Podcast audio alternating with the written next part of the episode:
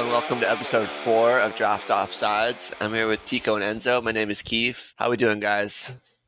Doing great, man. How you doing?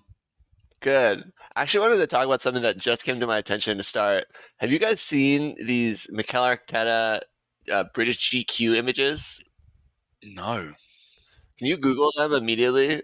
He just did a full like cover story with uh, British GQ, and they're not that bad, but I just feel like it's just like such a weird look. Like right before you like start a season as a professional, and then like having you dress up. Oh my god. It's just bizarre. What is that polo he's wearing? Yeah, I mean, it's it's not there's not any single one that's like that egregious, but it's just the it's just the collective, you know. It's like the sum of the parts. The sum of the photos is greater than the whole of just the cringiness, you know. He's fucking posing so weird, man. And he's got the same look in his face. I'm sorry, man. Look, I'm gonna say it.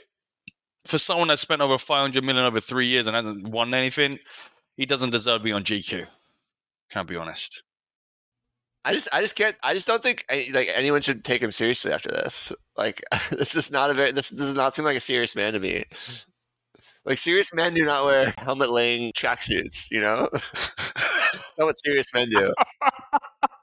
I'm gonna throw it out there right now. In January, it's gonna be the, you're gonna see the hashtag Arteta out. That's what you're gonna see in January. Wenger in. Wenger in. Honestly, after seeing this cover photo, I I don't know if Arsenal's winning the EPL anymore. That's what I mean. It, it doesn't instill confidence. Let's just put it that way. Like nothing is that bad, but it just does not make me like does not give me a lot of faith. Uh, Harry Kane. So yesterday there was news that there was an ultimatum. Well, it was on. They Bayern offered 100 million euros. They had 24 hours to accept. It was like it seemed like a hostage negotiation. it seemed like a James Bond hostage negotiation by Bayern Munich. You have one. You have 24 hours to accept, Mr. Bond fucking didn't work, did it? Because Levy's a stubborn bastard. So do you think he's staying now? I feel like it's still up in the air. I was hoping, like, I was like, oh, I'm gonna go to bed. I'm gonna wake up, and there's gonna be some clarity. Like, oh, this is awesome. And then I woke up and still no, no clarity one way or the other. Mate, I was following it all night. So when the midnight hit over there, they were like, they still haven't heard from Daniel Levy. Bayern Munich are pissed. But now they're going to give him till the end of the weekend. The deal is still on. So it was just a fucking ploy like, I don't know what Levy's going to do. He's going to wait to the last minute. But honestly, I just want to get this deal through the fucking door, man. I think everyone does, right? I think this is just, there's just nothing positive about this for anyone. It also doesn't make waiting the, the waiting the song to sell him. If you're going to sell him, sell him as early as you can so you could put that money to use. And are you going to buy a Harry Kane uh, jersey for this year, the new one? Even if they sell him? Why would I do that, you idiot? Just just to be like what it could what could have been. Just hug him whenever you miss it. Just wear it. No, with it. No, I'm not going to. I've already got a Harry Kane England jersey, Harry Kane Tottenham jersey. That's fine. That's the past.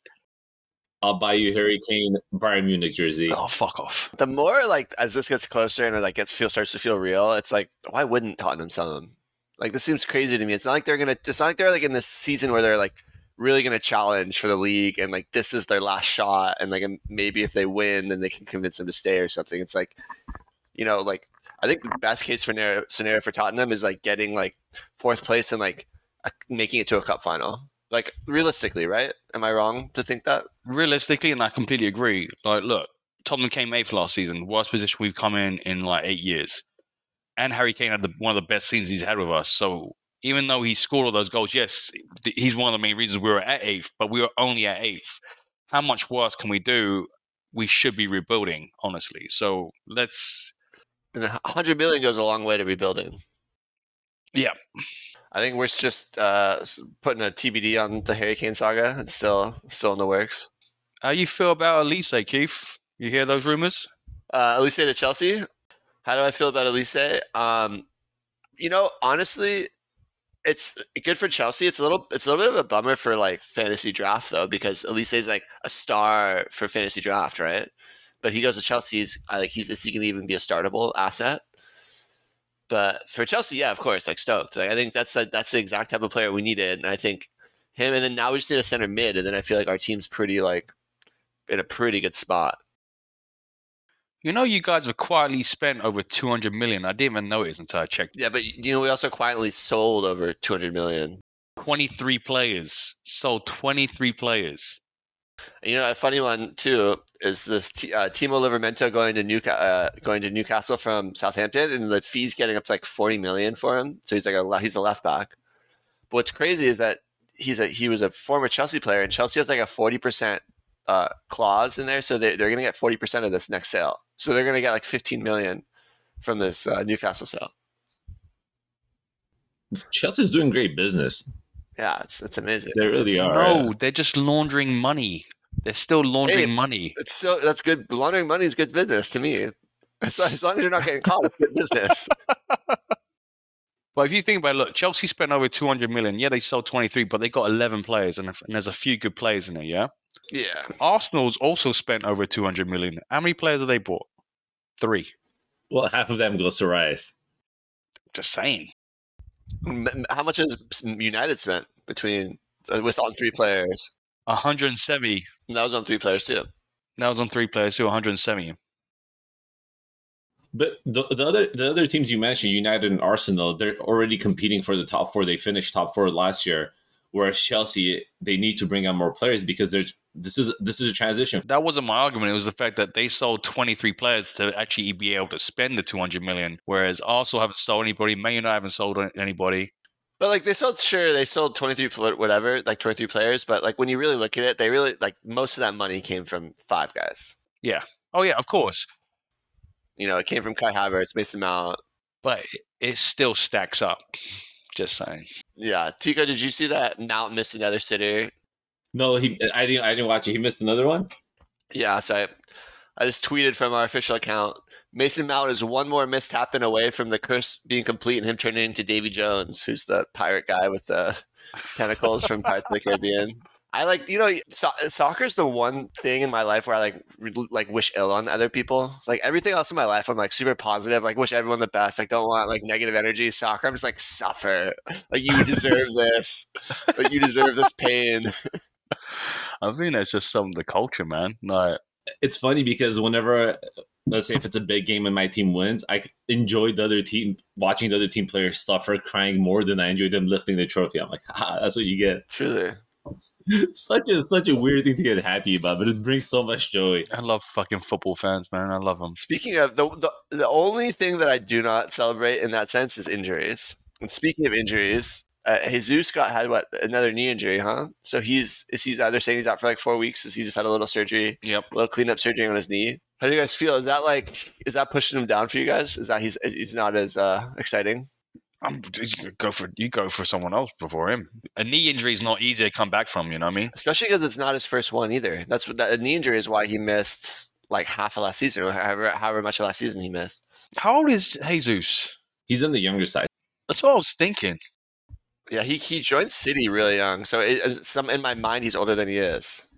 It's also good because you know he's going to get injured every year, so he's kind of getting the injuries out of the way. So you'll have him for the end of the year. Jesus is 26. Well, he was probably like the the third striker off the board or the fourth striker off the board, right? Mm-hmm. Now, He still goes first round, just not that early. I don't think he goes first round. I- I don't think I take him first round. No, I- I think he still goes top five striker, not the first round, because there isn't a lot of strikers. Who, are, who else are you going to take over him? I, I would take. I, I think Ollie Watkins goes ahead of him now for me. Oh yeah, Okay, Um, yeah. I I was gonna say, give me, give me, not yeah. I Uh, was gonna Son- say, Son, Son, Rashford, I don't think even s- like someone will go ahead of him just because of value. because of the value and the injury. I think. I think that combo. I think it's now you have no argument to take Son over him. Akeef, I just saw the Mason Mount miss. He just whiffed it. Yeah. That's terrible. Yeah, it's the it's the curse of uh curse of betraying your boyhood club. Oh, now it's betrayal. yes, now it's betrayal. and then I, also the other one that happened was uh Christopher Nkunku for Chelsea, who looked so freaking good all preseason, and then the last preseason game kind of went down with a knee thing. And it's been like they've been like really quiet about it, and it's kind of scary that they haven't there hasn't been more info on his injury. Did Madueke get injured too? Yeah, but he hasn't even played a minute yet. Bloody hell! Uh, what was his injury? Is this something they haven't given a time frame how long he's going to be out? Uh, it was it was a knee thing. He just like, but it was like it was like a contact knee thing. So he went in, he went in like he was in the box, and someone made a challenge. He kind of just like twisted a little. So hopefully it's you know I don't think it's. I think the fear is not that it's like a torn ligament as much as if it's like a tweak or a strain. But I don't know. I think it's better if it's a contact injury. Yeah, I think it's way better if it's a contact injury. But Yeah. You guys got a lot of injuries, man. I think you, I us, know. Tottenham and Chelsea have the most. I think, but don't you have like two centre backs, Fofana and friggin' uh, Chalobah, both injured? Uh, Badiashile and Fofana are both injured. Badiashile's is like in a few weeks be back. Fofana's is like maybe not play this whole season. So pretty screwed up. God. And I'm seeing someone else in this injury report. I don't know if it's really relevant, but uh, Bentancur, Enzo, you want to? It is relevant. He was key. Like we were doing really well at the beginning of the season, and him going out with that injury, that knee injury, um, was you could see the change in the team. Like he was like doing box to box. He was scoring goals, creating chances. I don't know why you're shaking your head, Tico, because I'm speaking. Fact. Did you watch Tottenham games? I don't think you did. Why would I watch Tottenham games? Exactly. So let me talk, and I'm talking facts. When he gets back, it's going to change. But honestly, even when he gets back, if we lose Højbjerg, along with Bentancur still being injured, eh, who am I going to have with Matters? Skipp, Bissouma. Yeah, Doesn't Basu- I think good. Bissouma comes back into the fold and is good. I bet you. I if you hope guys so. here. I hope so. But then I mean, he was, that was a good player. He was a good player. I don't know, like he he just got totally frozen out by Conte. no, he got injured. I'm, I'm sorry, I have to go back to this. When you said Tottenham started very good, Yeah, they went, they won the first match, lost one, one, and then they lost like the next three or four. They never started really good last year. yeah, we were in the top. We I were mean, up at in- least not we were in the top four, top five for the first like third of the season. What are you talking about? Until he got injured. Keep, keep, read, keep out of the keep looking, you fucking checking facts right in front of me. Go keep looking. they, they Look at the- started two and two. Look at the league table. No, no, keep going. You're going like four games. Do a bigger sample, You really want to do this? maybe. I don't think you do. I'm looking at it right now. They lost to Newcastle six one. Was he playing? That was a bad game. I remember that game. It was like within seven minutes.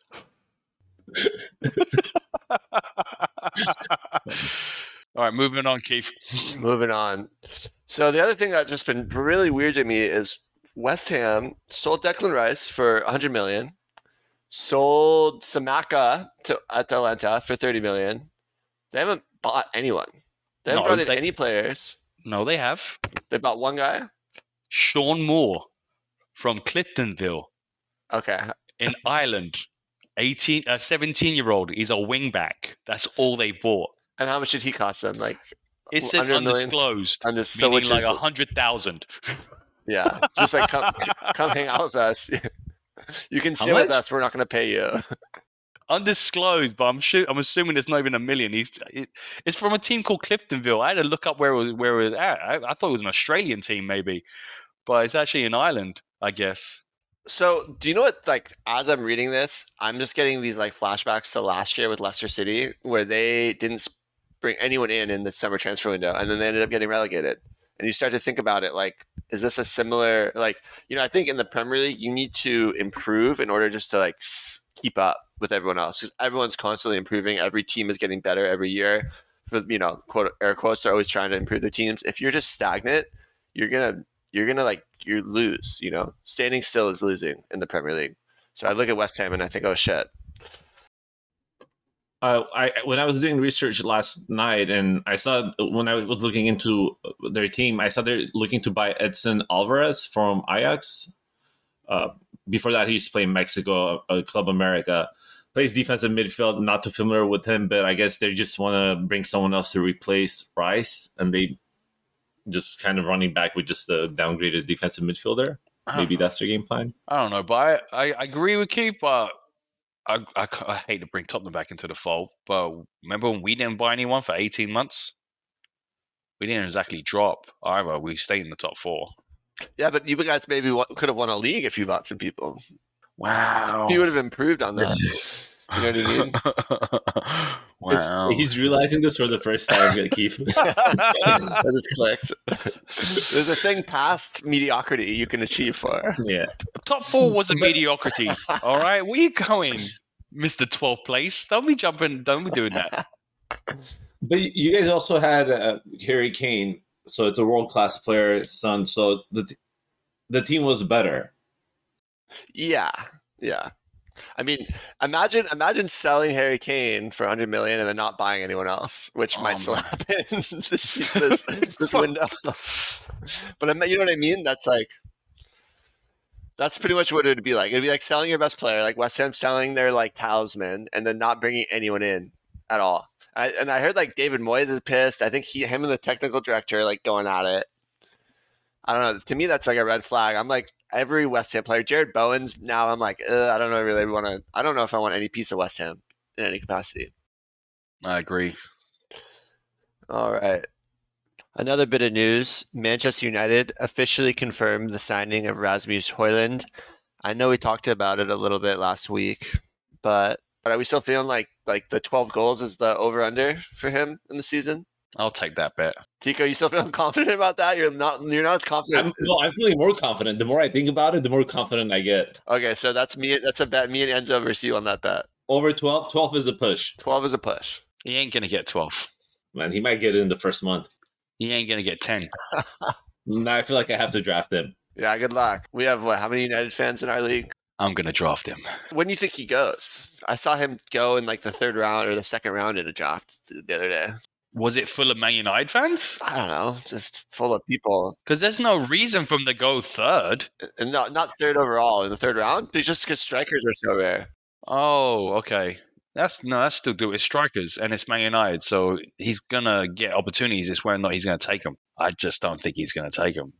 Honestly, for a third round, it's a you could get a really good player in the third round, but if you take a risk on him and he ends up, you know, scoring 15 plus, if that's what you think, if that's the risk you're willing to take, third round, you know, you're not going to lose a draft on uh, by drafting a player like him in the third round. Even, even if he gives you 10 goals, it's not going to be terrible. Yeah, I kind of I think third round. If I was like if hypothetically, if I was like this guy's going to be great, I think this third round is where I'd be comfortable taking him. I think there's just too many locked in players that are sure things in the first two rounds to even to go before that. The other big one is Gar- Garvidal. This how do you say this guy's name? The the city signing. Vardial, Vardial, the city, the big, strong center, Croatian center back, pretty exciting player. Seems like he can play kind of he's pretty versatile in the fact that he's quick, but he's also big and strong. He seems like the perfect Pep center back. Do you think he starts every single game? He's a good fucking centre back, man. It's funny because all these fucking Tottenham targets that we have for the last couple of years are all going to other clubs. Pau Torres went to Villa. Now Vardiol went to Man City. They're they're good defenders. They're very good defenders. It's because Dan- Daniel Levy is a pain in the ass to work with. No one wants to work with him. Correct. He could also play on the wing. Uh, he plays on left. You, you guys think uh, Pep bought him just because the last name is so similar? Dumb, stupid, You're an idiot. stupid. um, but I, what do you think Pep plays with four center? Like literally last year, he was playing with four center backs across the back line. Well, it wouldn't be the first time a team's done that. Chelsea, you know, Chelsea did it. Tony Pulis used to do it for in the, like the Stoke days. Who was Chelsea, who was what did who was that? four center backs? It What are was like Rob. Oh, you guys did. I fucking remember it. You had like Robert Huth, Carvalho. Um, who else was it? Gallas, and there was one more. Was this during like the first Iraq War or something? It was like it was no.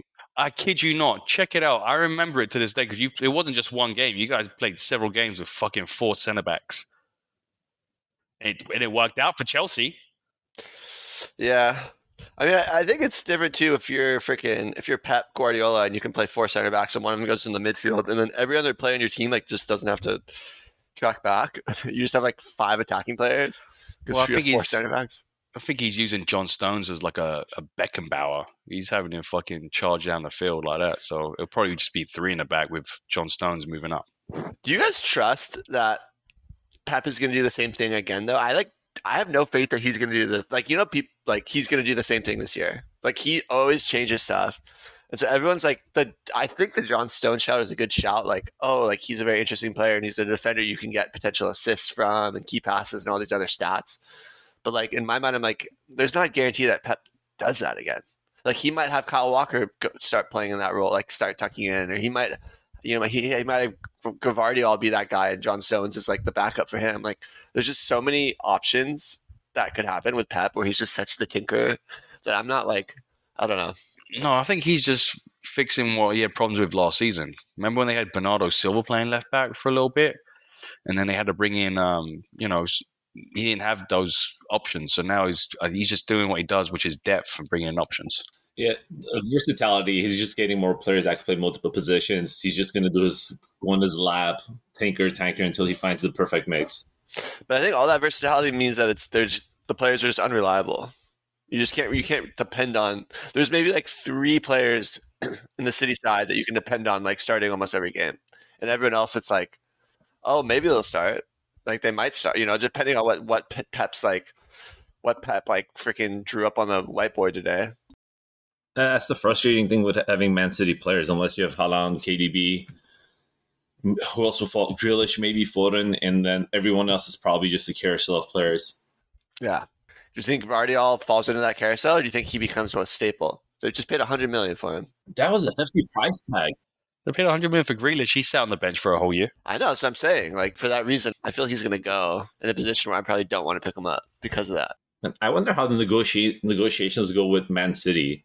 They come to Man City comes to the table like, oh, we'll, we'll give you 20 million. The other person says 30, and then just Man City just raises their own bet. No, they just kind of like they're the one who like have the price tag. They're competing against no one. We have so much money. We'll give you more, and more. I swear they've actually like before the Grealish deal, their deals were all pretty like rational. You know what I mean? It wasn't like they were dropping like huge sums.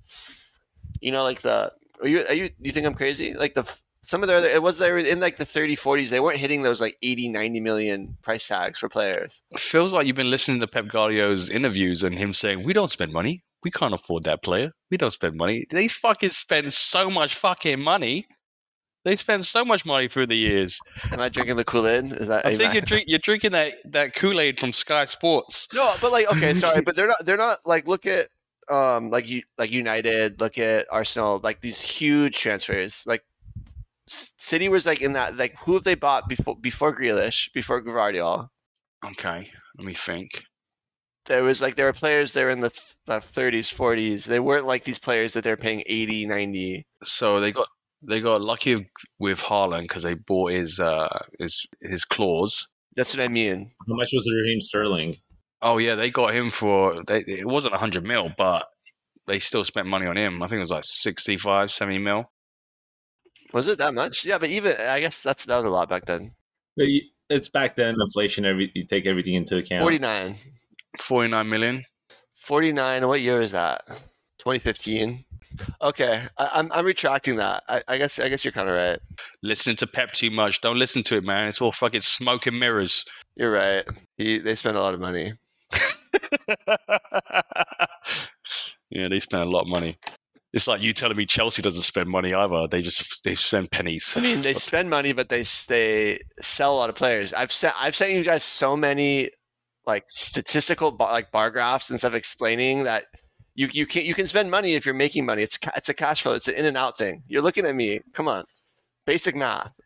Yeah, sure. So I mean, I know it's for you. It's hard to understand because you don't you're not selling players the way that we're selling players. So it's, um, it's hard for you to wrap your, your, your, little brain them, around. We only we only do it every ten years. Okay, like we sold Bale, got a lot of money. We sold Modric, got a lot of money. We sold we're about to sell Harry Kane, a lot of money. That's what we do every few, and then we rebuild. But we don't just throw money at it because we have a tight-fisted freaking chairman. It's not my fault. I love how you could say anything you want about Chelsea. You could talk so much shit about them. They're not performing. They suck. They're this and that. But anytime you talk about how their expenses, how they buy and sell, do business, that's like the spot where it keeps getting so emotional, so defensive. If you look at the numbers, it's like not that bad. Like they've their net spend is so much lower than Arsenal, so much lower than United's. So like whatever like you guys you guys are like you guys are ignoring fact to like go on this narrative that isn't true so that that's where i get heated it's like if you tell me that chelsea sucks i'm like yeah we fucking got 12 we suck like i can't there's no it's like that that's the the stone cold truth. You're starting to talk about Oh, Chelsea's like it. spending, overspending. It's like, well, that's actually not true. So it's hard for me to like just sit there and like take it on the chin. That's the longest rant you've been on in four episodes, and it was about spending money. Yeah. Let's move on. All right. Community Shield is tomorrow. It is Manchester City versus Arsenal. It's always a weird thing with Community Shield. So you usually it's the FA Cup winner versus the Premier League winner, but if the same team wins both, it's the runner up to the Premier League. So it's kind of a weird, weird thing. Is Arsenal, you know, obviously City got the trouble, so then it's Arsenal got runner up to the league, so they're playing them. Do you guys? Is that a game that's is it like the last stress rehearsal? Is that how you guys kind of look at it? Because I remember last year watching uh, Liverpool City, and like that was a really exciting game. It was like the Nunez versus Haaland, like the first time they were playing each other. Like uh, Liverpool ended up winning that game. It was like you know, it's like a very exciting experience. Is that like was that the norm? I feel like, or is that? I just feel I can't remember other community shields being that exciting, like the way that, that last year's was. Well, no, Community Shield's always, for me, is important. If you're in it, it's like you're the best two teams in England, supposedly. You know what I mean? So it's like a, it's bragging rights before the beginning of the season. It's also mind games. If you can beat them, you'll have that over them for the whole season. You know what I mean? I think that's, I think it, it's an important game for those two teams, and it's a good stepping stone into the season. Especially how last season ended with Man City just snatching the title away from Arsenal. Um, the, I think Arsenal might just come out and just the way they came out against Barcelona, thinking this is like the Champions League final, giving everything they have. But should be a good game. It's something you want to watch. It's prep, prep uh, last like dress rehearsal for uh, get ready for the season. I, I just don't think it's that indicative of, of what the season's going to be. Like, look at last year. Like, Liverpool beat City. Liverpool went on to like stink up their next several games. You know, Yeah. You think Pep doesn't? You think Pep plays everyone, or he might just bench some of his stars? I think he still wants to win it. I think it's still a trophy. I think they still care. I think Pep plays plays a pretty strong team, in my opinion. Yeah. Why why wouldn't you? Again, it's it's preseason, but it's closer to the season, so you want everyone to be fit. Injury risk. He'll definitely use all five subs. I also think like it's one of those things where if you're a City fan and they lose, you're like, whatever. It's preseason. If you're a City fan and they win, it's like we fucking won that game because that, that game was important. You know, it's like you kind of reverse the narrative depending on what you what you want to see from it. Yeah, maybe. Like it, I don't know. Like you, you actually made a good point. Like last year, Liverpool fucking won it, and then they went to stink up, stink up half the season. But then they did come back and finish strong. But you know, and Man City came back and they won the league. But I still think it's an important game. Yeah, you know what's funny with last year too is watching that game, watching Darwin Nunez, and he looked really good in that game. Like he scored a goal, he was just really like aggressive, and I feel like um, that actually kind of made me feel more comfortable drafting him where I did in the second round because I was like, oh wow, like this guy, this guy is like got it. He like he has really good instincts, and he's like gonna get his nose in front of goal. And I don't think I was ever wrong to think that, but just the maturity issues with him were the problem, right? He got that red card, and then I think like positionally he just wasn't quite there who in the who in like the first few rounds do you feel like is like runs the risk of just kind of being a flop like that, like the Darwin Nunez level? You know, like clearly a good player in there, but just might just might not work out. Is there anyone that comes to mind for you guys? Either new team, new to the league. Oh no, no. What's his name? Oh no, no. He's he's gonna fucking. Do you see that goal from the halfway line? I did see that. I'm telling you, man. They just got rid of the golden glove, and they've now got a guy that's going to be seeping in goals. I think he's going to be uh, falling from grace this season. I think we we could all kind of call that right. We were talking about that a few weeks ago. I think we're Mhm. all kind of on, on that same page. Like I'm staying away from Onana. I have no desire to have him on a team. I don't know. I liked how he got mad at uh, Harry Maguire. Fucking loved it. It was if that's another player a player I always feel bad for Harry Maguire because I, I think outside of the EPL he will do very well, just like he did for England. I think outside of United, he'll do really well. If he if he went to West Ham, he'd do well. If he went to Tottenham, I don't think he's going to do well in the Premiership no more. I think he needs to fucking leave. Go to I mean, France. L- Look, look, Ten Hag wants to play out of the back. Harry Maguire cannot, for his life, play out of the back. So it makes him look so much worse than he actually is. when he's like asked to do these things that he like is like un- incapable of. That's that's gonna make anyone look bad. Oh, he's looked bad not with the ball his feet. I've seen him let the ball just run in front of him and walk into another player's fucking feet, and they just tap it in. He's he's been horrendous the last few years. He's definitely not worth. We all said it at the beginning. He wasn't worth the price tag Man United paid, It was and not. it's just it's just showing suit. You got to understand. They got rid of Smalling, sent him to to Roma, and he just killed it over there. I like Chris Smalling. I thought he was a great centre back. I thought he should have stayed. That's not the player they should have got rid of. I think change of scenery might be good for Maguire too. Just I think he needs you it. know, no, yeah, and no confidence. You, t- you take away captain badge from him. You have a new goalkeeper yelling at you in the preseason match. Crazy.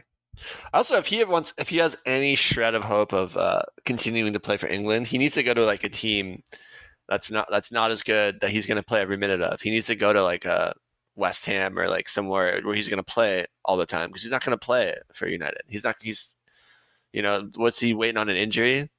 And even then, he's he's even behind Varane and Martinez. Is Lindelof there in front of him? Then Harry Maguire. Like, where does he even fit in that that that rotation? FA Cup games, maybe FA Cup. Yeah, you're not gonna. But he, I think he's him staying at United is pretty much him being like, I guess I'm not playing for England anymore, in my opinion. You mean much. Southgate keeps fucking picking him because he I, I don't think he can well. after this. I don't think he. I don't think he can continue to pick him if he's not getting regular playing time. Yeah. But I don't know. I think Solly March is another one that uh, might get picked pretty high, and uh, he had an amazing year last year. I don't know if he's gonna be able to repeat that. Yeah. Yeah, it's such a weird one, right? Because you know he's been he's been around for a while, but like obviously had an amazing year. The, with De Zerbi was huge, but I just also feel like the other thing too with Solly March is they brought in like two or three new attacking players into that into that squad too. So it just might like does he start every game? Is he even going to get as much playing time? If he if he has a little bit of a dip in form at any point, is he out of there? Is, you know, it's not like he's this like big name where they can't bench him. So I kind of I agree there. I think there's a few defenders that could be falling from grace this season. Perfectly honest. Like not Defenders, who, who, yeah. what defenders? All right, so look, Thiago Silva.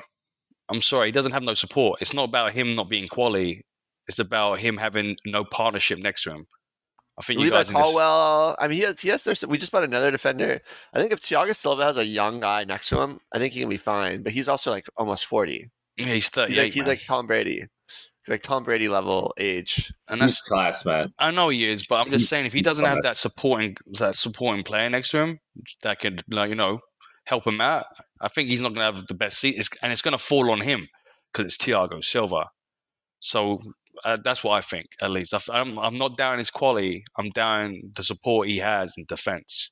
I think I, I I know you're saying like eventually the wheels are going to fall off eventually. Like you know, you know it's been it's been it's been you know at some point he's not going to be able to like, keep up. But I, I think the reason uh, for his longevity is besides obviously him staying in shape, all of that stuff. he- Didn't he get to Milan at like high level when he was like 24, 25? No, I feel he's like been he had a li- he's been playing no, for he's been around, but I, I think, I think when he went to like the big clubs, he was pretty, pretty old at that age already. He wasn't like a young prospect out of like 18, 19 when they paid you know 90 million for him and have him be the main person. So what is that? Uh, what are you, what are you saying with that? So it's just that he wasn't at the playing at a higher le- highest highest level at a younger age. Probably yeah, the, the wear and tear on these knees legs is probably not as bad as it would be for someone else. Like yeah, he got to Juventus when he was. You're realizing you're wrong, aren't you? No, he got to slow he realization got to Milan at 25. Oh yeah, He Milan. got to Milan at 25. Yeah, but you keep. I mean, the thing I would almost argue the opposite. If you're playing for some like Fluminense in Brazil before that, like you're not gonna have nearly as good of medical treatment. You're not gonna have as good of like physio is working on you. It'd almost be harder. You're probably your the turf you're playing on isn't as good. The travel isn't as good. I would almost say that playing at those bigger clubs, you're gonna have a better, like your body's gonna be in better care than if you're playing at like smaller clubs. the, the treatment is going to be better. Just the, the pressure on the knees, the wear and tear. I, I could see. Yeah, I see your side of the argument. Another defender, like we spoke about him in the past, I think Andrew Robertson, he needs to try to re- regain his form from 21 22 season because last season he just, um, he didn't have the same season he had for a couple of reasons. I know he had to sit back because in the late part of the season because Trent was moving up forward, but we haven't seen the same Andrew Robertson we did last year than we did the year before. So if he doesn't regain that sort of form where he's able to put in some crosses and work down that left flank, I think he's another one that falls from grace. I think that is zero percent his fault, though. Kind of, you mentioned it. I think that's hundred percent a formation thing. I think it's just like, you know, it's like the way we are talking about Harry Maguire. You're asking Andrew Robertson to like sit and do this thing where you're just like he's so good at running forward and getting behind players and hitting a ball in. And if you're just not having him do that, what's the point? You might as well just put in another center back on the left side there. Agreed. Now, and it's also like another one that's interesting to me is like uh, the Zinchenko. It's like reminds me of Kieran Tierney. Remember how good he was for for Arsenal Yeah. for years, and like how exciting he was and how young he was. And then all of a sudden, you know, then Zinchenko comes in, they change the formation. And Tierney can't get a game because it's just not how they want to play. Yeah, but Zinchenko's also injured right now, isn't he? Doesn't he have a knee problem also? I'm not sure. I don't think so. I think he's fine. I don't, I don't recall seeing something like that. I thought I saw something on his knee because that's what he got injured. Yeah, Cal, game time decision. I do my homework. Are there any guys that you're kind of really warming up to? I mean, I think all all said and done, like what we're we're recording this on a Saturday. It'll probably come out come out on Sunday. A lot of drafts are going to be this week. In the last few days, is there anyone? Has there been anyone coming up that you're like that's slowly creeping up your board? Or you're getting excited for as we get closer to the season? More like young players or just players in general? Just players in general, maybe outside of the top, you know, 20, 30 players, more like a little more of like deeper mid round players. Um, Rasmus Højlund. If, No. if that is how you pronounce his name, I'm not sure yet. it's Hoyland. Hoyland. It's Hoyland.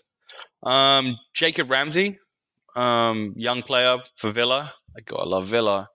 Um, I know he, I know he got injured during the uh, under 21s. Was it was meta, metatarsal? I think he's coming back in like mid September or something. But he's a player if you can pick up late, and he comes back to Villa and he picks up the same form he did had last season. I think he can get better. Do you think he gets drafted, or is he someone that you'll try and pick up? Oh, I'm trying to pick up him like late. No, no, late. Oh, like Like, late round pick, and just yeah, keep, late on, round keep him pick. on your bench until he gets Yeah, healthy. because he's that good. He's like, you know, we, in my opinion, I think he's a player that was starting for Villa. I think once he gets fit, he'll be starting again. Um, he's only 21, so he's gonna he's gonna get back pretty quick. Tico, do you have anyone that you're thinking of? I'm thinking uh, more of the uh, Tottenham players. Just it seems like inevitable for Kane is going to leave. So Richarlison, maybe Kulu- Kulusevski, just kind of take a gamble on it in the later round and just stash him. Uh, hopefully, one of those two blows up. Those were the ones I was kind of looking at it um as as in the hopes that Kane does leave. Virgil Van Dijk, someone I had him last year. I was down on him, but kind of I know I, earlier I said I wouldn't draft him, but the more I was looking at it, the more I was thinking about it. Something else I think Liverpool overall is going to have a recovery year. Robertson plays well. Trent obviously is going to do what he does. Um, those were the two ones I was looking at it, and then obviously a bounce back here uh, from the Liverpool top uh, four. I, I I said Darwin Núñez. I know he's in. We said not in the top three, but he's gonna. have I think he's gonna have a very good bounce back year. Yeah, Liverpool. It's interesting. I was just I was listening to some some podcast or something, and they were talking about the. Like in my mind, I'm I kind of agree with you just from like a feel perspective that Liverpool's defense is going to be better this year. When when you look at it, and again, you can't equate too much to preseason, but when you look at their preseason, they scored like 18 goals and led in like 15 or something like some stats like that. Like they're, it's not like they're, um, it's not like they've like you know, it doesn't seem like they fixed a lot of the same problems that they've had. So I like I I want to agree with you, and like hopefully they figure it out in time for the season. But I'm also a little leery of the Liverpool defense in general. Still, as much as I like my head, my you know, my heart is telling me yes, my head is telling me no on that one. But the the the other player I wanted to call out, um, maybe maybe Enzo's rubbing off on me, but Matty Cash for Aston Villa. I think you know I think defenders that score points and get up the field are scarce, and there's you know there's a tier of center backs, and there's a bunch of like you know outside of those there's first that first group or the first two group of left and right backs. I think he might be a nice later round steal for like a left back. No, no, you're right. He, he had a great season two years ago. Last season, he sort of was me, me- not mediocre. He was above that, but he didn't do the same as he did before, so he could bounce back. And in this Aston Villa team, I think he's going to have a little bit more opportunity to go up the field the way he did two years ago um, with the way Emery plays. So we'll see. I think that's a good call. Also, uh, Livramento, the, you know that that we were kind of just talking about earlier, but that transfer from Southampton to Newcastle suddenly propels him into relevancy. Because if you know, we've always we've talked about Dan Burn. I think I've talked about like how he just isn't really a left back, and he's been forced to play that position, and he did a really good job last year. But having like a more high flying left back in there could be game changing. Mm-hmm. Talk about left backs. Got to talk about Rico Lewis too from Man City. I think that he's gonna he's gonna come out this season. He had, he had a great. He was one of the ones that they promoted from the the youth team to fill in the gaps at left back for Man City, and I think he's another one. Eighteen, like he had a gr- stunning season, great first season. So let's see what he does this season. He played he played a lot in the midfield too. He was playing he was playing in more of a midfield role too. So interesting, definitely interesting. I, I also think Ben Davies I had him last year for a few weeks and then I dropped him. He seemed like a roller coaster, very up and down. yeah. Uh, and let's get to our Tottenham expert. Well, look, he's been playing alongside at centre back ahead of you know we're, we're trying to get rid of Davinson Sanchez right now. Um, obviously, Eric Diarrhea, he's shit. Um, so you know what I mean. But we've looked at we've got that young kid. Oh, I forget his name now. We just got him from Blackburn. Don't know that much about him. Um, we're looking at Vanderman, Vanderven. We're looking at him. It looks like that that's a done deal, and we're still looking at Tapsoba or Nelsson from from Galatasaray. So picking him up, I don't think is going to be very good if we get those centre backs. So he won't get any playing time. Did you see that Matt Doherty, the former, you know, he's back on Wolves? Do you think he's relevant? No, because that's not the that's not the same Wolf side that it was when he was on it. Uh, another player to look out for, another young player, will be um, Evan Ferguson, eighteen year old at uh, at Brighton. Like he's he's going to be the main focal point up front along with the wingers. So I think he's going to get some opportunities. I don't think he's going to score more than I don't know. Actually, I don't even know how many he's to score, but he's he's still young.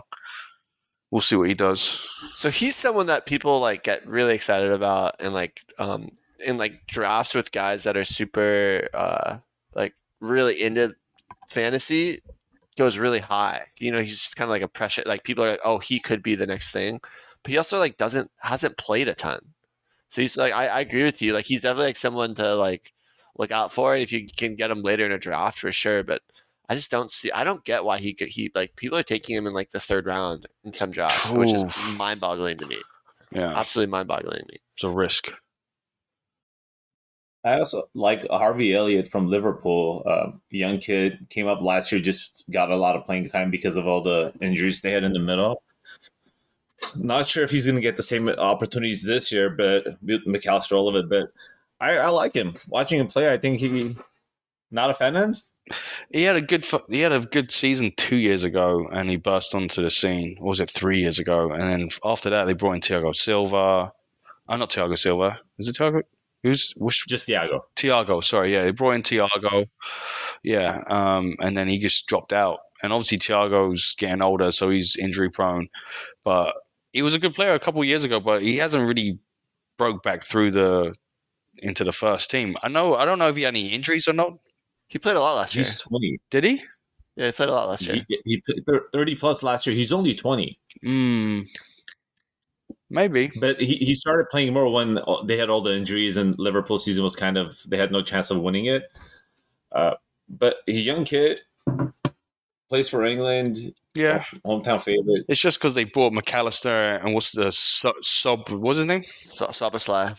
There you go. So, do you go with the youth or do you go with the the the players that have established? Yeah, I think that they're they're his biggest issue is those guys ahead of him. More so, like I kind of agree with you, Tico. I thought he was pretty good last year, and he had some good moments where he actually made some really good passes or linked up really well or did this and that. But I, I think it might just be he might be a few years out from reaching his full potential.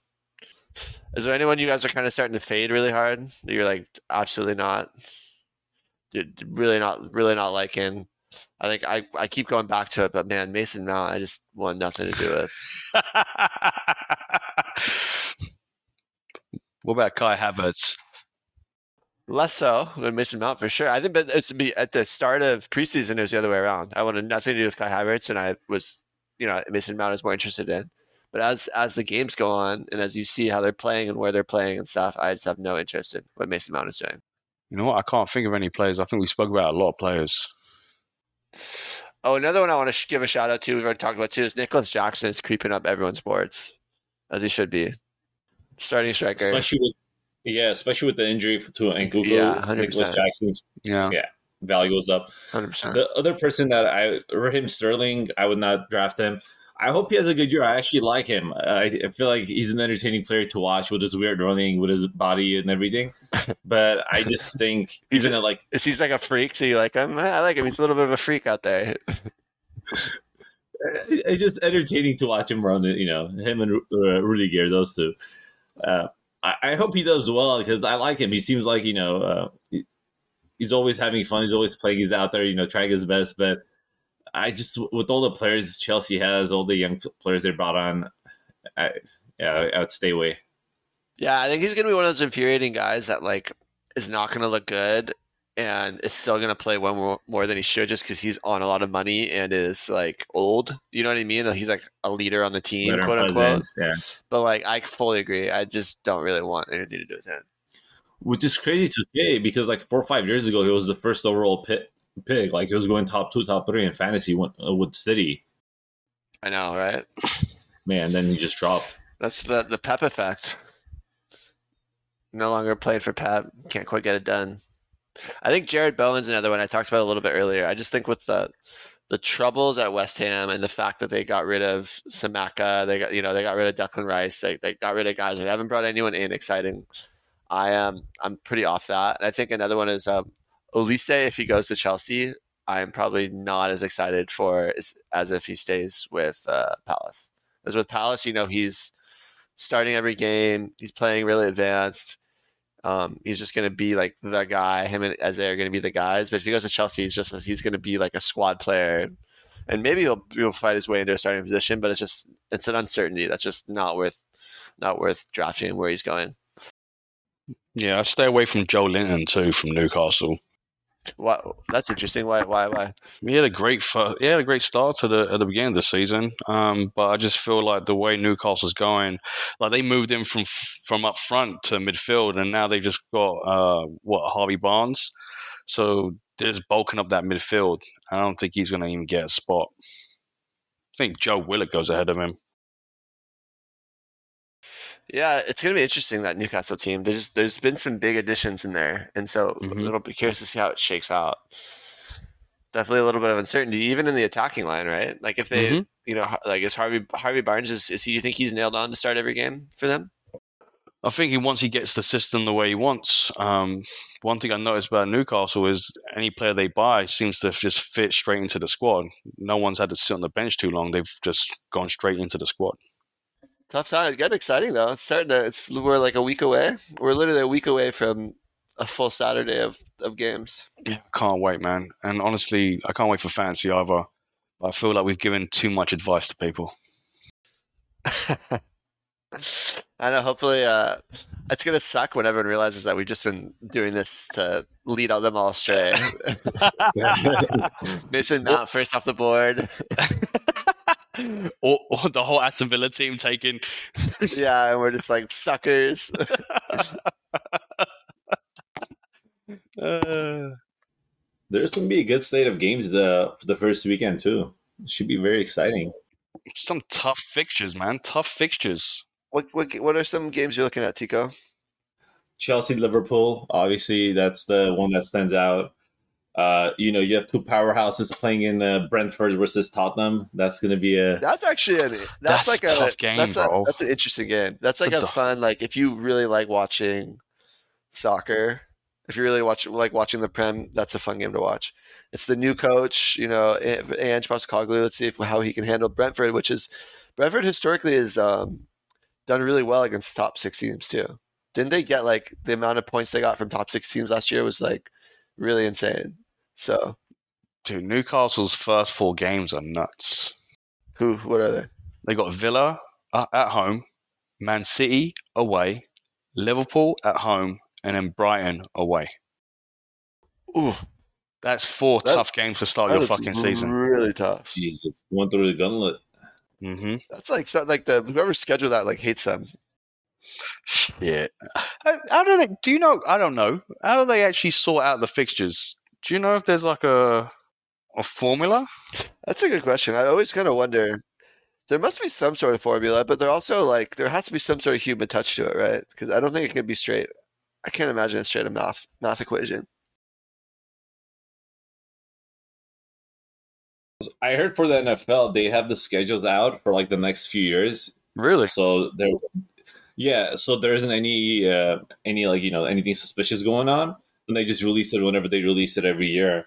Um, it would. I feel like that's probably the well. You, you can't do that for EPL just because of the uh, relegation. Yeah. And for Champions League and FA Cup and League Cup, it just goes because remember you got to postpone games and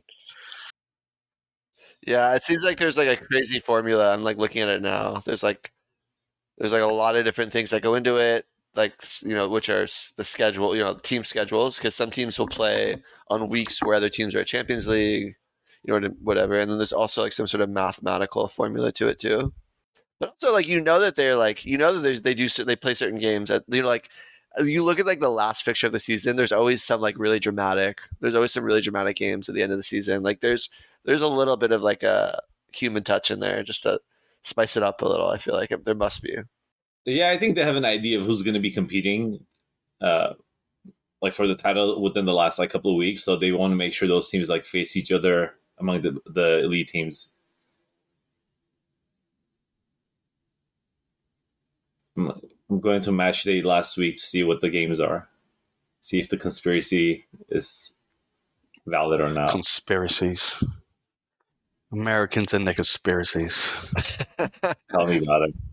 I'm not an American. You're not insulting me. Oof. Tottenham's, I'm not trying to insult you. Just Tottenham's playing Sheffield United.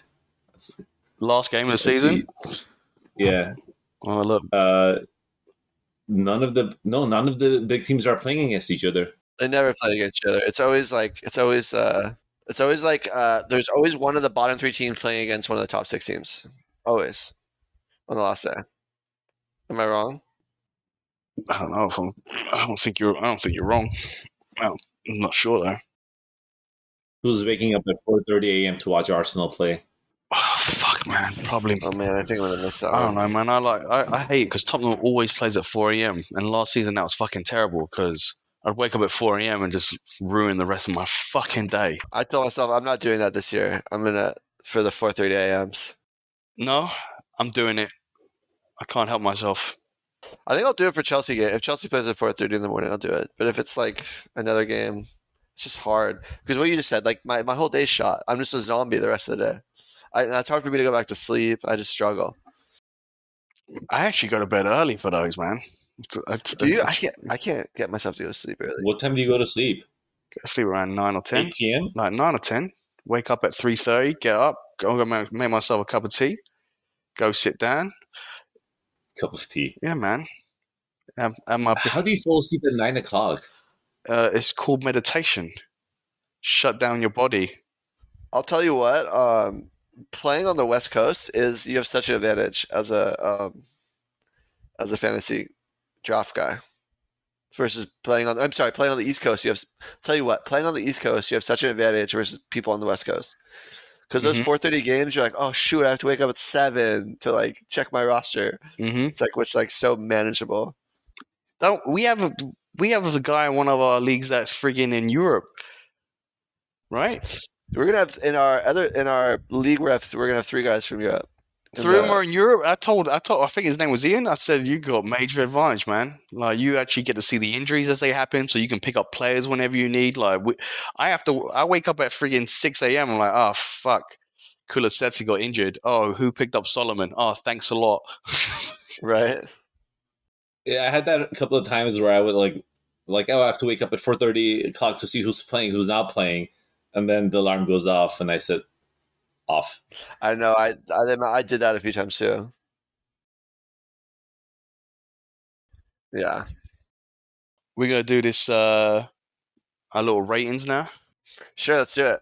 Let's do. Let's start with top six. Enzo, who do you have in your top six? Do I do I go from first or do I go from six? Go from six down. Let's keep it keep it drama. All right, six down. So coming six in my prediction, and this is going off what I saw in preseason. I know I, t- I talked a lot of shit about preseason, but Onana doesn't fill me with confidence, and Harry Maguire doesn't fill me with confidence. Man U next, sticking to my guns. Arsenal in fifth. I think they dropped three spots. In fourth, no surprise, Aston Villa. Uh, in third, Newcastle. I think they keep building from where they were. Second, I think Liverpool is reborn and they come back with a vengeance. And obviously, City top. I can't not say they're not going to win it. They've just won it like nearly every fucking year. Comments, emotional outbursts. So go through them again. Just six to one. Just like just the names. Man U, Arsenal, Villa, Newcastle, Liverpool, Man City. So you have you have Newcastle and Villa in your top four. Correct. Bring it, man. Just say it. That's a- audacious. Say the least. Audacious. I like that. Audacious. I'll take it. I'll take it as a compliment. Really? Go on. Tico, fucking say something. Uh, I mean, it's a terrible top six. He's just fucking dumbfounded. You have Newcastle. You have Newcastle. You have Newcastle building on what they have. You have Aston Villa finishing top six, but for whatever reason, you have Arsenal who improved their squad dropping, Yeah. and Man United you have them dropping as well, who got probably a top three striker for the next ten years in the EPL Yeah. in Rasmus. So you say. Oh, we'll see. So you have those dropping, but you're so high on Aston Villa and uh, Newcastle. Will we see who's laughing at the end of the season, perfectly honest? Bro, I didn't even put Tottenham in here, and I've got high hopes that we come fourth. Okay? But I had to be realistic. This is me being realistic. Villa, Villa, and Newcastle in the top four is realistic. Okay. Very realistic. Where did Newcastle come last season? I mean, they came with the top four, but I think that was a reach. I think that I don't think that was like what was that logic? Where did Arsenal come last season? Second. Like, wh- what is that logic? My logic is, like I said before, they're going to be uh, hungover. They've got they've added a couple new players. All right, I get it. Um, do I think they've improved? Yeah, I think they've improved. But do I think the teams around them have improved also? Yes, I do. Do I think Arteta Arteta's football might be getting old? From what I've seen on uh, on all the feeds, it looks like he's going to be trying to play ticky tacky football like vintage Barcelona, which I don't think is going to work with this with this Arsenal team. And we'll see. Um, by that logic, though, couldn't you say like City's going to be hungover, and they didn't? They didn't really add players that improved their squad that much. Like Gvardiol, better defender, but other than that, they lost some attacking players. Like I feel you, you could use all those arguments and reverse them, and explain why City is not going to be not going to win the league. City hasn't finished yet. Transfer window isn't over. They can still buy a few players. They've, have added a couple points here and there. I know they haven't added too much, but City's also proven they've won back to back before. Am I right? Yeah, yeah. But you're, you're right. It's arguable. I think the argument, the only argument you can make is Pep. I It's think, I think that's, that's the argument. I think you can throw every other piece of logic out the window and say it's Pep. So there is no such thing as a hangover when Pep's in, in the in the in the building. You know. Tico, what, what about you? What do you got? Uh, so same thing, right? Six to one. So at six, I have uh, Chelsea. Fifth, I have Newcastle. Uh, I think they're gonna take a dip.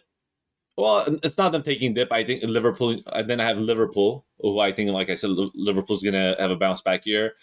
Three, I have United. Uh, second, I have Man City, and then first, I have Arsenal. It's very I like safe. Safe. Mine's safe too, because I'm a realist. So wait, so go go go back and go back. Just say it quickly again. So six Chelsea, five Newcastle, five Liver- uh, four Liverpool, three United, two City, and then Arsenal as the champions. Champion. I, you can't really argue with it. I mean, I, I, am glad that Chelsea got in there somewhere. I, I noticed that Enzo didn't even have them in the top six for him. His. I'm trying to understand how Chelsea got in there. What is your? uh You think they jumped six spots just like that? Well, it's not just jumping six spots. How many managers did they have last year? It's they bought, they brought the players. They have the young players. They have a coach who has a system who's been in the EPL before and I do think they're going to get better because it's just what they like was goal scoring, and with the system coming in with Poch, uh, and with the players Chelsea has, uh, and and also Chelsea has depth. I think that helps a lot in the EPL, especially for a young team.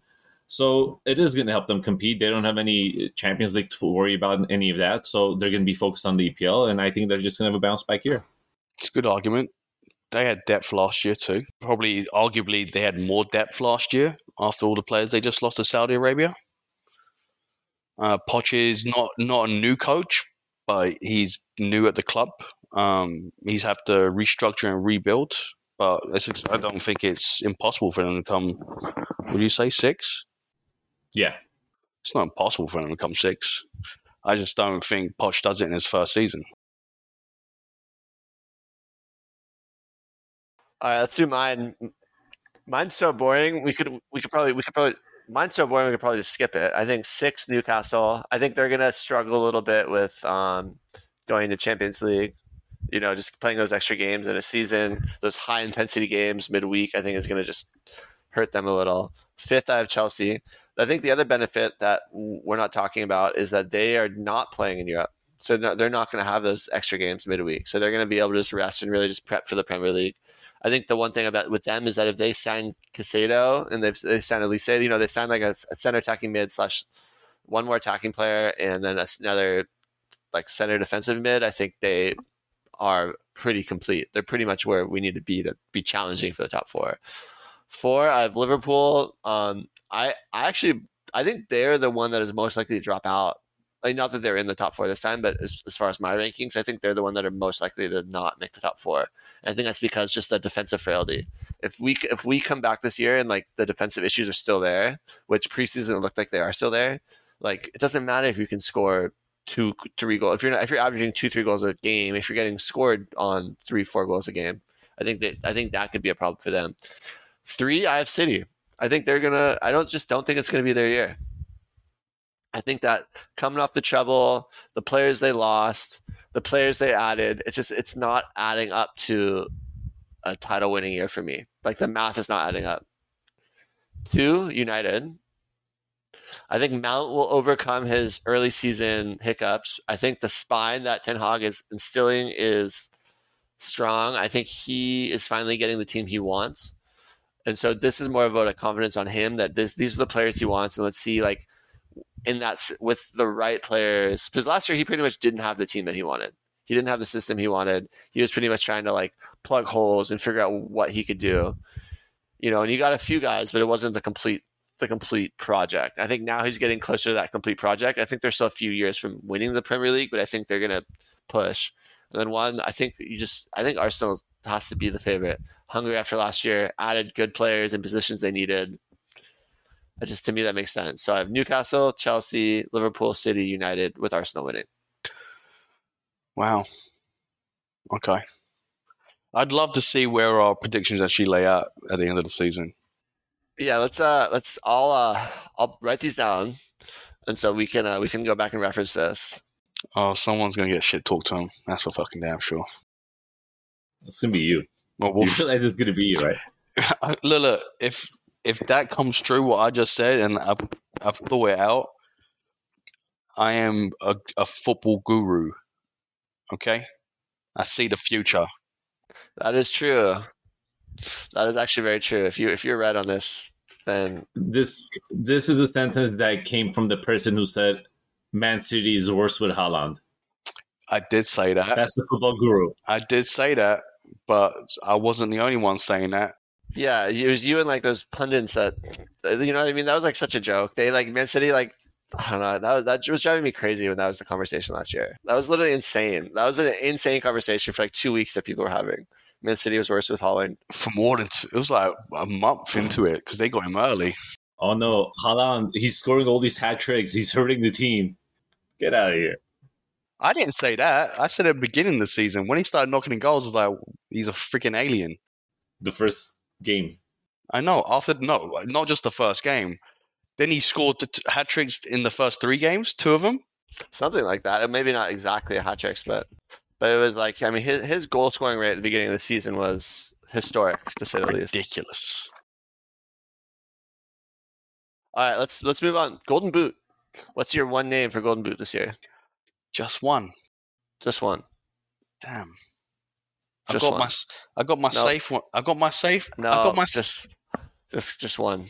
All right, then I'm gonna fuck. Harry Kane. Nah. I had two, but it looks like Keith's putting his foot down.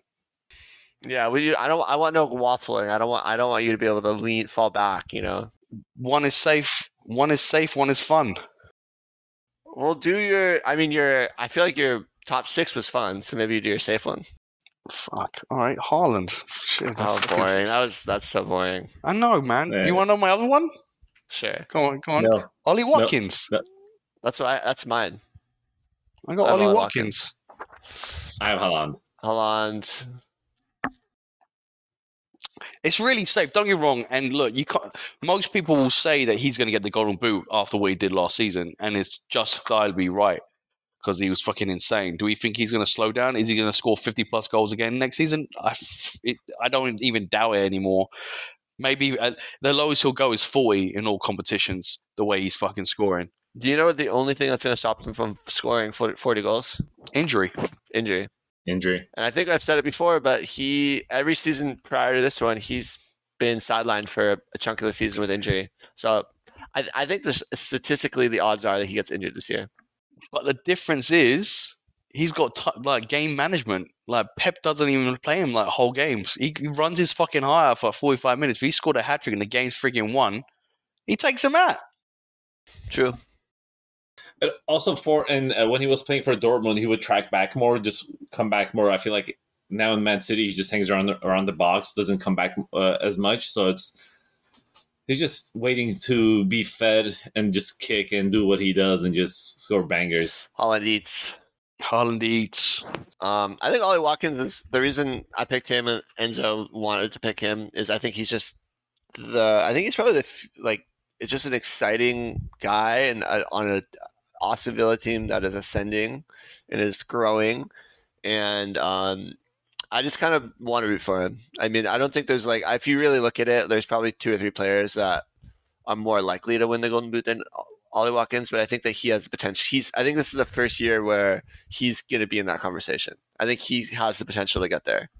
You know, is it is it he the most likely? Probably not, but is he the one that I th- is the most interesting? Yes, like big strong guy. I think he after you know how many more years of England work does Kane have? You know, not not a lot. I think Ollie Watkins at this rate is the heir apparent to Harry Kane for that striker position. Wait, how, how much longer do you think Harry Kane has? Three years, one more World Cup, maybe. And even then, if he's if he does, is that uh, does he start every game? Probably. If he's still scoring goals the way he is, he's got the Euros and then he's got the World Cup. I think he's he's in for at least two more tournaments. Yeah. But I think uh, I think Ollie Watkins is the next guy, next guy in line. I in my agree. opinion. I like him. I like him a lot. And he's he's he's like you know unlike Ivan Toney, he's not getting in trouble. he's not doing he's not gambling. He's not doing things. He seems just like a good head on the shoulders. And I think he just offers something different too. Like he's uh he's such a physical force, and he's also good on the ball. He links up well. I think he can players can play off him. I'm like I'm excited to watch him play this year. Okay, Golden Glove. I got two. Okay, we, we one. Only get one. You can Tico. You go first. Enzo. Enzo. You can. Uh, you can think about which one you're gonna pick. Uh, Ederson. Ederson. Method. Yeah. Has he ever won Golden Glove? I think he's won it once. Uh, I'm not sure, but uh, if he does, it, he's due for one. I think it's just you think it's just due. So you think with that Gvardiol signing, the City defense is going to be locked down. So I think the other thing that's funny about Golden Glove is like it's so much about the defense, right? Like it's like It, it yeah, that, that's that's my logic going picking Ederson. You know they're going to dominate possession. The opposing team doesn't get that many opportunities to score. They stacked up on a couple of defensive players, and Ederson. I mean, he's world class. He's a great goalie. Um, so, and you know they're always going to dominate the uh, lower tier t- teams. So I'm picking Ederson. Enzo. Go for it. I'm going Villa again, man. Martinez, and you're talking about defense. Oh my like, god. I'm being serious, man. Look at their defense. They got Pau Torres. They just brought in. They did just. They just brought some depth in Alex Moreno. They still got Diego Carlos. That was a great defender in Germany. Played for. Um. Oh, who did he play for? They had a brown kit. Doesn't matter. They still got Tyrone Mings. They got Lucas Digne. They got Matty Cash. It's a great fucking defense they could have right there. I think Martinez has another great season following, uh, you know, Argentina's World Cup win, where he freaking basically helped, basically help, help win them. Not basically, he fucking won them the fucking World Cup with his saves on the penalties. Carried Messi to the World Cup. He out crazied like three teams just by himself. Literally carried him. So I don't think that's a bad shout, Pavilion, especially where I have him coming fourth in the top six. Because if you can get Golden Glove, that means that you've kept some clean sheets.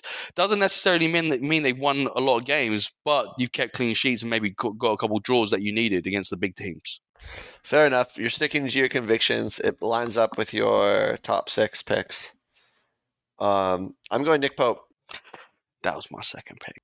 Newcastle. Nick Pope. I think um, when I just look at the defense, defensive lines for all the top six teams, I think Ederson is the safest bet. I think he's the clearest, clearing away. I, I you know, Alisson is not there just with the way the Liverpool was, conceding last year and conceded in preseason. We've obviously we talked about Onana. Onana. I just I just do know he's not. I just do not think he's gonna be that good. And then like Chelsea's obviously a joke in the keeper situation. We just bought another keep. We just spent 25 million on a backup. That's how that's how much of a joke Chelsea is. Um, Hey, net positive, Keith. Net positive. it's still net positive for this for the window. Um, you know, I I don't know. I think Nick Pope is is going to be the guy. I think he um he's big and strong. He had a really good three fourths of a season last year. and the back fourth, they kind of tailed off a little bit defensively, but I think um I think they're just going to be back strong. I I still am a little leery of like the the Newcastle defenders as individual players I want to pick up, but I think as a unit and with especially with the midfield additions they've made that are really solid defensively, I think they're going to be hard to break down, even more so hard to break down. I think that is the guy. All right, me and you, Keith, are right here with the golden boot and the Yeah. golden glove. Tico, you're safe as fuck. Boring. You mean I'm correct as fuck? Yeah, I mean, kind of true too. Uh, All right, so let's run through them again, just as like a final note before we sign off. Um, Tico, what were your top six predictions? so going from top to bottom: Arsenal, City, United, Liverpool, Newcastle, Chelsea. Enzo, City, Liverpool, Newcastle, Villa, Arsenal, Man U. mine were Newcastle, Chelsea, Liverpool, City, United, Arsenal, and then for Golden Boot, I had Ollie Watkins, and then both you guys had Erling Haaland. Golden Glove, I had Nick Pope. Tico, you had Ederson. Uh, uh, Enzo, you had Martinez from Aston Villa. And yeah, so we'll we'll uh, we'll keep these rankings up, and we'll see we'll see kind of how it looks. Other than that, I guess the next time we're we're gonna all talk is gonna be at our draft. Alrighty, guys, this is episode four of Draft Offsides. I'm with Tico and Enzo. My name is Keith. Um, our next episode will be our live draft, so uh, tune in for that one. And um, see you guys next time. Come on, you Spurs. That'll be cut. That'll be getting cut from the uh, spinal. That is Alex.